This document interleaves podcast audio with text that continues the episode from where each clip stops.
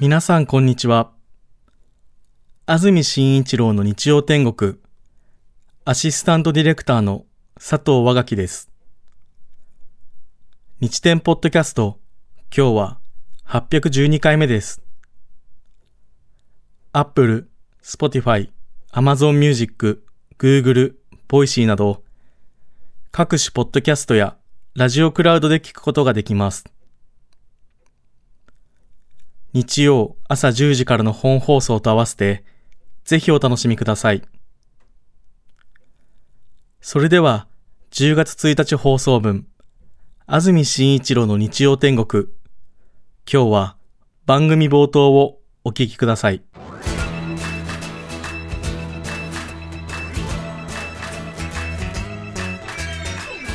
安住紳一郎の日曜天国。はようございます。10月1日日曜日朝10時になりました。安住紳一郎です。おはようございます。中澤由美子です。皆さんはどんな日曜日の朝をお迎えでしょうか？先週放送がありませんでした。TBS ラジオショッピング秋のお買い得スペシャル放送のため日曜天国は放送が2週間ぶりということになります。お変わりありませんでしょうか？この2週間で随分秋らしくなってきたというか夏の終わりの感じがしてきましたね。そうですね。今日の関東地方は天気はちょっと変な空模様なんですよね。大気の状態が非常に不安定で朝から雨のところもありますし昼過ぎから夕方にかけては雷もあるそうです。激しく雨が降る恐れもあります。ただ夜遅くには止む見込みですスタジオになります。赤坂は雨は降っていませんが厚い雲が垂れ込めています。東京降水確率午後40%夜は20%です。予想最高気温東京横浜千葉で30度前橋で28度熊谷で27度宇都宮水戸で26度です。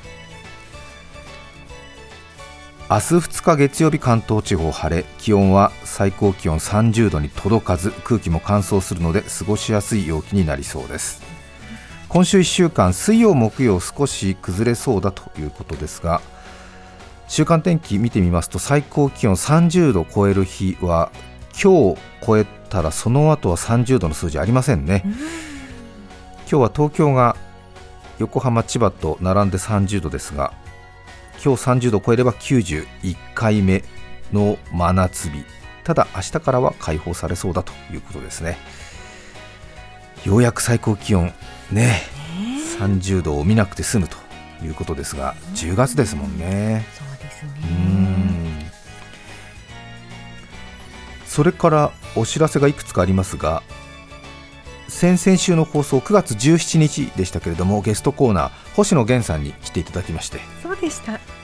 いろいろね私たちの番組も普段聞いてくださっているなんてお話があって嬉しくなったりしましたが、はい、星野さんが日本放送で担当なさっている「オールナイトニッポン」がその後すぐ放送があったんですけどもその「オールナイトニッポン」の中でこの日曜天国のことも随分とお話ししてくださって20分ぐらい話してくださってたのかな私も録音聞きましたけども、うん、嬉しくなっちゃって。ね。え。うん。その放送を聞いて今日この番組を聞いてくださっているっていうね方もいるんじゃないかなと思いますけれども。いや本当べた褒めでしたよね。私のことを。いやねえ。星野源さんがね、私のことをべた褒めしてましたよね。素晴らしい人だなんて言ってさ。ねちょっと放送では伝わらない私の良さっていうのをね余すところなくいろいろおっしゃってくださってて最近私あんまり褒められないからすごく嬉しくて3回ぐらい聞き直しちゃったよね。そしたらなんかタイムフリーのなんか1週間のなんか期間がオーバーしちゃってさ、ね、辛いことがあったからよし玄ちゃんが褒めてくれたのをもう一回聞こうなんて言ったらもうなんかお金払わないと聞かせないみたいなことになっちゃっておいおいなんつってねえおかしいじゃないなんつってさいやーよかった。うんあまりにもねなんかこう気持ちよくなっちゃってね具体的に何褒められてたか分かんなくて さっきもスタッフにあのさなんて言って「オールナイトニッポン」で星野君がほら俺のこと褒めてたじゃん。なんて褒めてたんだっけなんて いろんなスタッフに聞いちゃったりして。また聞きたい。嫌がられちゃって。嫌がられちゃって。ね。うん。嬉しい。嬉しいね。ね。そうですよね。うん本当になんかね。なんて褒めてた？うん。うん、なんだろう。素晴らしい。が長くていいなやとか。素晴らしい人だなんてね。ね。本当に。ううん。んあの僕のツボに気づいてくださっいやいてやいや。ね、地球上で生きてる人間の中で一番素晴らしいって言ってなかった？そこまでは言ってない。えーどうん。そこまでは言ってないね。う んごめんなさい、そんなに、ごめんなさい、そんなにね、そう番組のことをお話ししてくださってね、そんなに私を褒めてたわけじゃなくて、たまに肛門つる人だよねって話をしてました。本当に心からお礼を申し上げます。星野さん、どうもありがとうございました。あり。がとうございました。それからちょうどねこの放送センターの横の広場に番組の大きな看板が出ていますっていう話しましたけどもちょうどね今日で終わりだそうです。明日からね違う看板に掛け替わるということです。3ヶ月間かな。外に大きな看板出していただいて。ねえ。なんかいろいろちょっとしたなんか広場の中継とかでもちらちら映ったりなんかして。そうそういい思いさせていただきました。あで結構なんかあの見に来られたねーね。あの方いていろんなあの同僚から報告ありましたよ。ねうん。見てますよなんて言ってね。ねでたくさん写真なんかも送ってくださいましてありがとうございました。本当にたくさんの方暑い中来てくださって。ただね看板見るだけなのにね。そうです。うんありがとうございます。まあ一応ねあの行こう行こうと思ってて行けてない方は今日最後ですからね、ええ。うん初めて聞いた方は何と思うかもしれませんけどもね、うん、看板見るの最後ですよ。なんて。ずいぶん推しの強い営業だなと思いますよね。もし迷ってらっしゃる方いて近くの方いらっしゃいましたら今日までということです、それから金曜日ですね。一昨日なんですけども東京の水天宮のホテルで醤油の日の集いっていうのがありましてね。私年に1回必ずこのイベントに参加してるんですがええ。私自身が醤油が好きで全国各地お邪魔した時にいろんな醤油を集めたり買い求めたりしていろいろ自分なりに考え巡らすのが趣味でそんなことを番組で話していましたら日本醤油協会というところからお声掛けいただきまして醤油大使というものを移植いただきましてまあ、微力ながらお手伝いしてるんですけどもその醤油大使の仕事の一つとして全国の醤油を醸造していらっしゃる方の品評会の司会なんですけども、うん。そしてその後の懇親会なんですがええ。金曜日行われましてええ。今年の農林水産大臣賞など決まりまして多分また番組で今年の成績の良かった醤油の詰め合わせをリスナーの皆さんにプレゼントできるんじゃないかなというふうに考えていますがどうぞお楽しみにしてください。そうですね。そしてあの全国のね醸造の社長さんたちがたくさん集まるんですがええ。400人500人ぐらい集まるんですけどもえ一般のね招待客の方もいらっしゃるんですよ。えはい。最近はそのこの日曜天国聞いてらっしゃる方でその醤油私も好きになったっていう人がそのイベントにやっぱり何人か来てらっしゃってね、ええ。声かけてくださってありがとうございました。そうですか。ええ。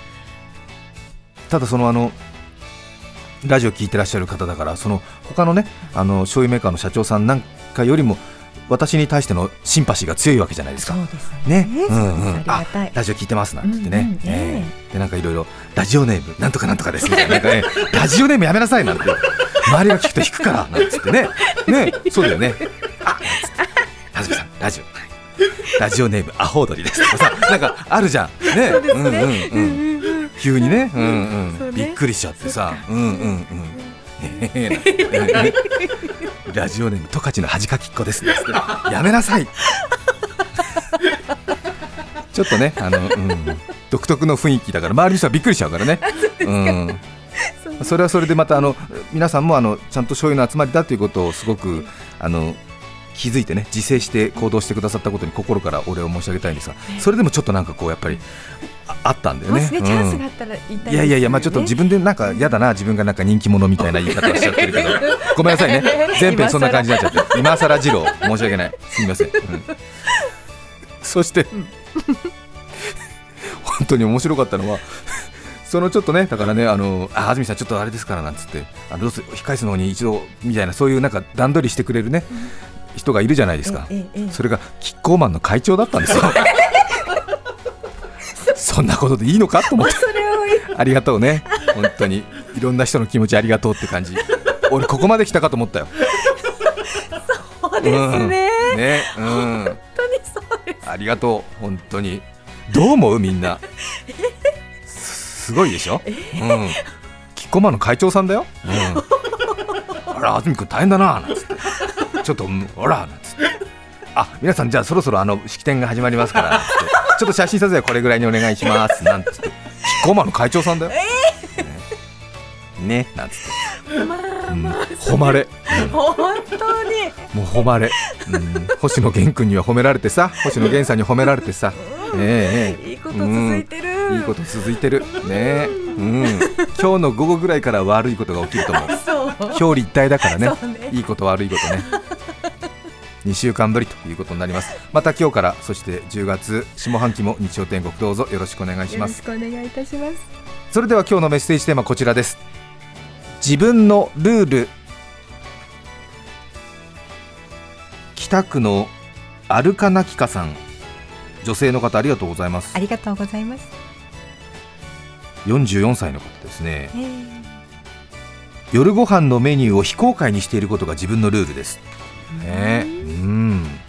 ご飯を作り始める前に今日夜ご飯何と聞かれてもいつからか言いたくないと答えてきました。おかげで今では家族から聞かれることもほぼありません。うん。メニューを公開していた頃の家族の反応はおよそ3種類だったと思っています。へえそうなんだ。ふーんの3種類です。そのどれもが作る際の私の気持ちを削るのです毎回喜ばれるなら励みにもなっていたでしょうか。多くは喜ばれる以外の反応なのです。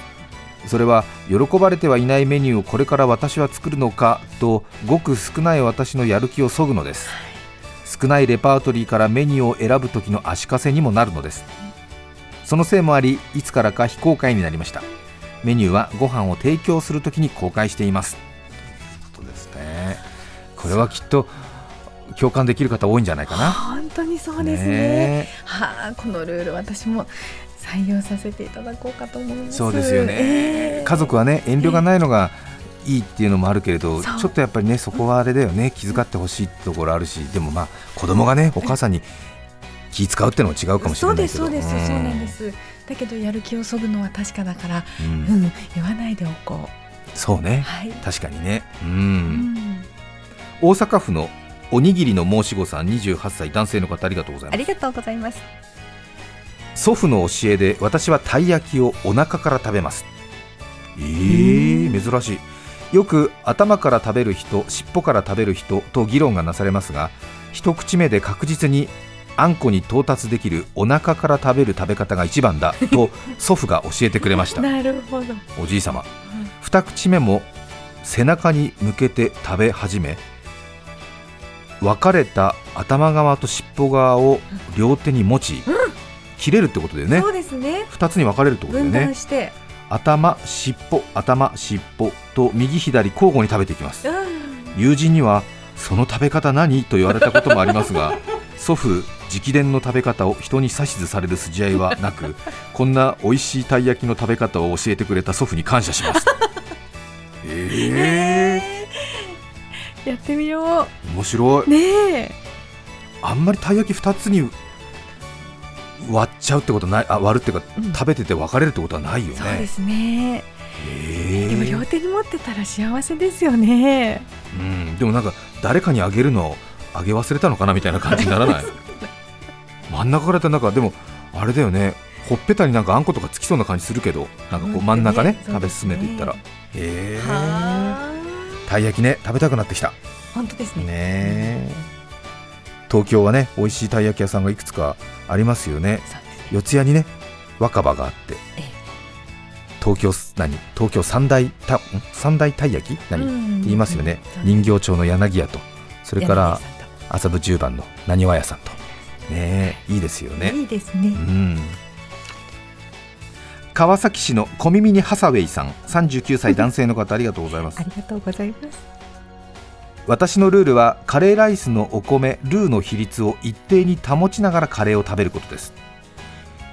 カレーライスを食べ始める際まず米ルーの比率を目分量で測ります、例えば6対4の場合食べ始めから完食するまで6対4をキープします。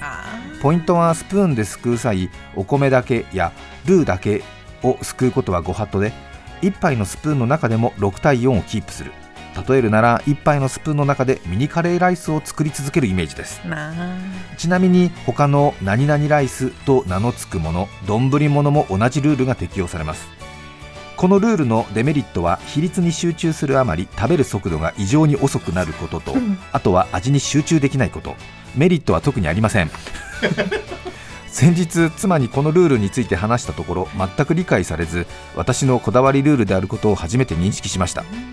私は妻のように比率を気にせず適当に食べている人を見るとだんだんイライラしてきます。イライラしちゃうんだ。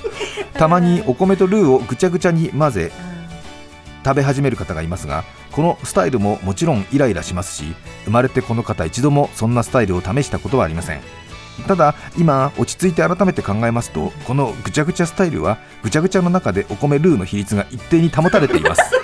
また最初に混ぜ切るため比率を気にしながら食べる必要がなくなり私のデメリットも克服でき実は私の最適解の食べ方なのかもしれません、えー途中で怒り狂ってしまうかもしれませんが今度ぐちゃぐちゃスタイルを試してみようと思っています。っていうどうですか？39歳の方のどうでもいい話を日曜の朝耳を傾けてしまいました。書きながら気づいたんだ。ね、そうだね、うん、でもなんとなく分かりますよ、あのちょっとね、あの最後、比率が崩れないまま食べたいっていうね、ね。最後まで美味しく食べたいっていはい、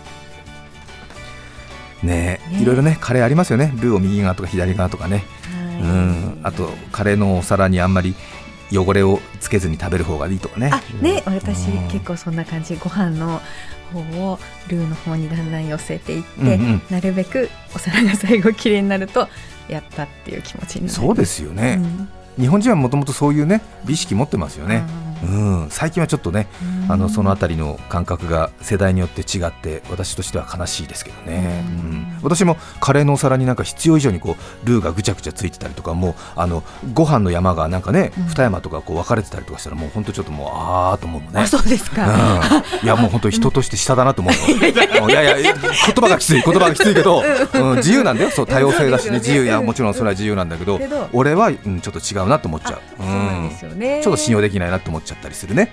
うん。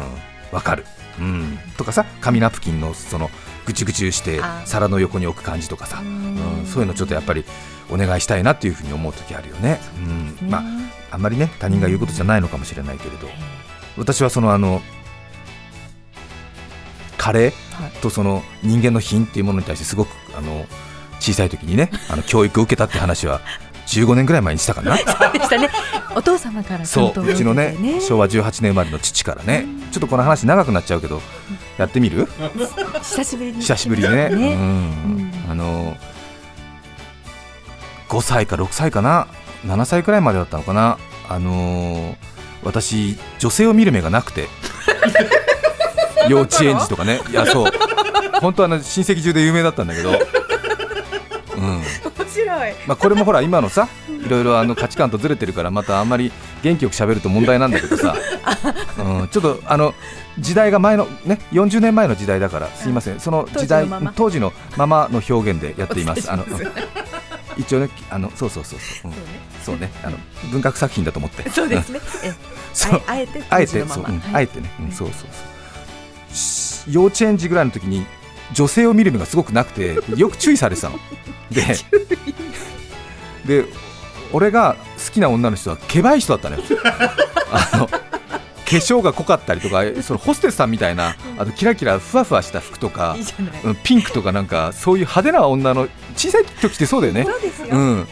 うん。そういうなんかもう本当もうけばけばしい人が通ると、うわあ美人だなとかって俺が言ってたのそしたらうちほら女系家族だからさあそっか、うん、違うよみたいな。あれはけばいだけだよとかさやだね全く見る目がなくてなんてすごいおばとかに言われてたわけ、うん、あああ綺麗な人だなとかいい匂いがするなとか美人な人だねあの人はとか言うとあれは美人じゃないよっつって化粧が濃いだけだよとかすごいガンガン言われてたの。でそれを見かねた父末広があの違うんだと。だからなんか派手なのと美人とか綺麗っていうのは違うんだよって言われたんだけど全然ちんぷんかんぷんなわけ、うん、それでお上品っていう概念があるからそれを覚えろって言われたんでお上品っていうのは私いまだにお上品って言われたのがそのもうひらがなで覚えてるんだけどあの上の品なんていうふうに全然理解してなかったからお上品っていうのがなんかあるんだと思ってうんうん。え？みたいな。うんうんえみたいな。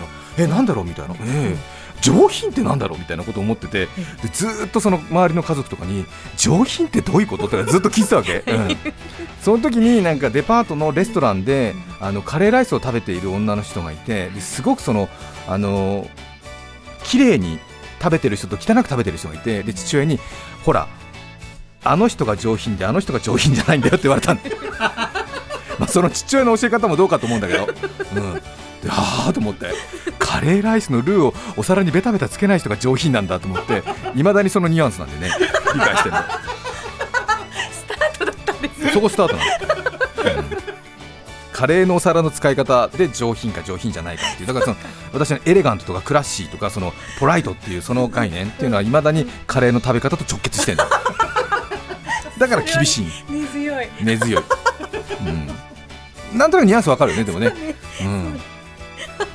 あの人は上品とかでずっと聞いてたんだよ、う ん違う違う違う違う。あの人は上品じゃない。あの人は丁寧なだけとか。あ丁寧なだけなんだと。かう。ん難しいなみたいな。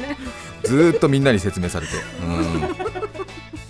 あの人は上品で美人とかで。若いだけ。若いだけ？若いだけってニュアンスもあるんだとか。いろいろね、うん、いろいろあるでしょ、うん、英才教育。英才教育受けてるでしょ。はい。なんつってあの人は上品だよね。違う。お金持ってるだけでしょ。難しいなーっつってさ。難しいよね。難しいですね、いまだにね。はい。10月1日放送分、安住紳一郎の日曜天国。今日はこの辺で失礼します。安住紳一郎の日曜天国。人生は山あり谷ありモハメドありお聞きの放送は TBS ラジオ FM905 AM954 さて、来週10月8日のメッセージテーマは、私のアイデア。ゲストは、鍵盤ハーモニカ奏者、南川明夫さんです。それでは、来週も日曜朝10時、TBS ラジオでお会いしましょう。さようなら。